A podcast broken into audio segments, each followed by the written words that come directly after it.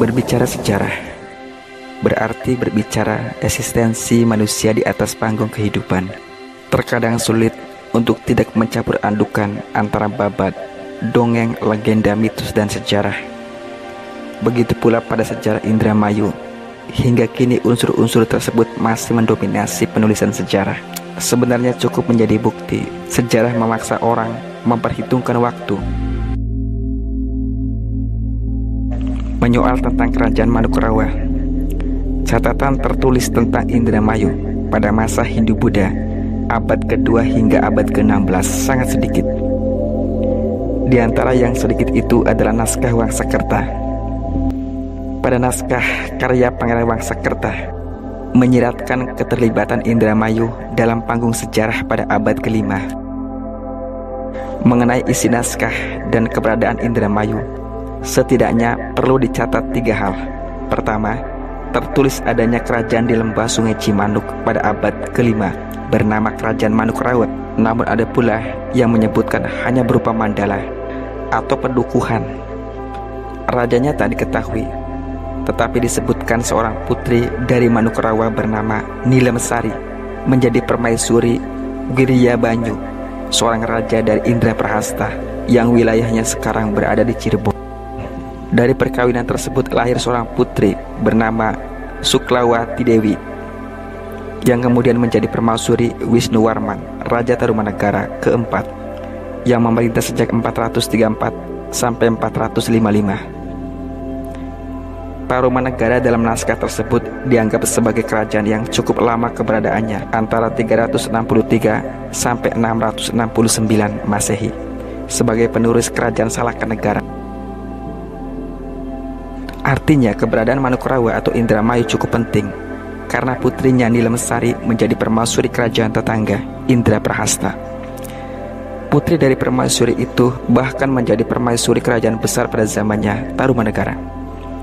Ada semacam gambaran bahwa sejak abad kelima Indramayu sudah dikenal akan kecantikan perempuannya. Kecantikan yang menarik raja untuk mempersuntingnya menjadi permaisuri.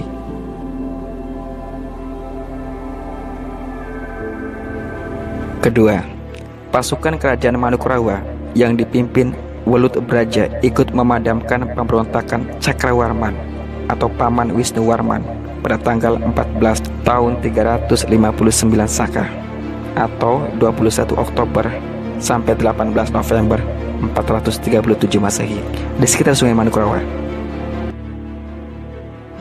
Hal ini menyiratkan adanya kesetiaan Manukurawa sebagai kerajaan kecil terhadap kekuasaan yang lebih besar yang menaunginya, yakni Tarumanegara. Catatan ketiga, penulisan naskah Wangsakerta pada abad ke-17 melibatkan utusan dari Dermayu atau Indramayu bersama 69 daerah lainnya di Nusantara. Artinya, Indramayu pada masa tersebut diakui sebagai sebuah daerah yang memiliki struktur kekuasaan sehingga layak diundang untuk merumuskan penulisan sejarah. Indramayu juga dianggap sejajar dengan daerah lain yang memiliki latar belakang sejarah dan budaya. Sumber mengenai ketiga hal tersebut di atas tidak ada dalam naskah lain, baik babat dari daerah lain maupun berita orang-orang selain naskah Wangsakerta. Tentang Indramayu yang dikisahkan hanya sedikit saja dan tidak terlalu mempengaruhi keberadaan sejarah Nusantara atau daerah lain. Lebih dari itu, naskah tersebut berbeda pandangan dan tafsiran akan sejarah Nusantara. Bagi Indramayu, adanya secuil berita dari naskah Wangsakerta yang mengisahkan sepotong cerita kerajaan Manukurawa merupakan sesuatu yang baru untuk ditelisik lebih jauh. Selama ini keberadaan daerah Indramayu senantiasa dimunculkan dalam panggung sejarah, dimulai pada abad ke-16 dan sesudahnya patut menjadi catatan. Mungkinkah dari naskah yang fenomenal dan kontroversial itu akan menjadi sumber penelitian sejarah Indramayu dengan mengungkap keberadaan kerajaan Manukurawa, Panglima Ulut Praja, dan Putri Nilemsari. Namun, Ada juga yang menyebutkan jika kerajaan Manukrawa dihubungkan dengan kerajaan di sekitar lembah Sungai Cimanuk, di antaranya adalah Pulau Mas. Telah berkembang kisah turun-temurun di kalangan masyarakat desa-desa di Kabupaten Indramayu khususnya desa-desa yang berlokasi di bawah tanggul bantaran Sungai Cimanuk. Jika pada kedalaman Sungai Cimanuk konon terdapat sebuah kerajaan jin dengan istananya yang gemerlap. Satu masyarakat lain menyebutkan hanya sebatas kerajaan jin Pulau Mas yang dipimpin raja yang sakti mandraguna bernama Werdinata. Dalam babat Indramayu disebutkan bahwa dalam rangka membangun Indramayu, Arya Wirarodra sempat bertempur dengan raja kerajaan Siluma tersebut.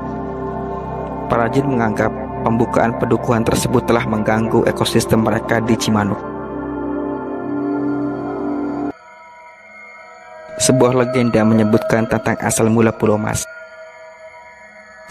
Disebutkan pada masa kerajaan Hindu di Jawa, terdapat sebuah kerajaan Manukrawa yang letaknya di aliran Sungai Cimanuk. Sebagaimana diketahui bahwa Sungai Cimanuk adalah jalur perniagaan besar yang ramai selain di Pontang, Banten, Sunda Kelapa atau Jakarta.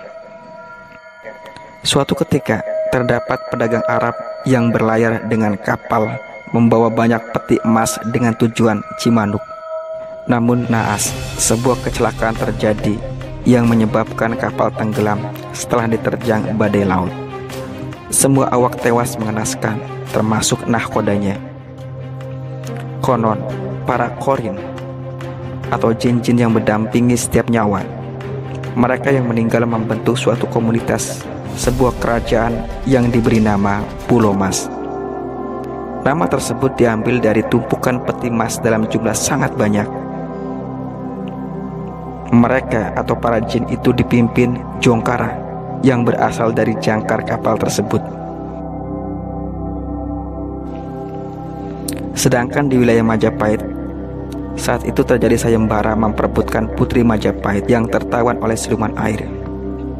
Dikisahkan di antara peserta sayembara, terdapat dua pemuda bersaudara kembar bernama Jaran Sari dan Jaran Purnama. Singkat cerita, dengan kesaktian akhirnya sayembara tersebut dimenangkan oleh salah satu pemuda kembar itu, yakni Jaran Sari. Namun, atas segala tipu muslihat dan pengkhianatan saudaranya Jaran Purnama, akhirnya Jaran Sari tewas terbunuh oleh pasukan kerajaan. Jasad Jaran Sari pun dibuang ke laut dalam keadaan tak bernyawa. Jasad Jalan Sari terdampar di pantai. Kemudian datanglah buyut kecil, sosok pejabat Pulau Mas. Berkat kesaktiannya, jasad Jalan Sari dapat dihidupkan kembali dan diberi nama Raden Werdinata. Ia dinikahkan dengan putri buyut kecil hingga kemudian hari menjadi penguasa gaib kerajaan Pulau Mas. Selain Pulau Mas, terdapat pula kerajaan siluman lain seperti Pulau Karas, Pulau Kuntul, dan Tanjung Bong.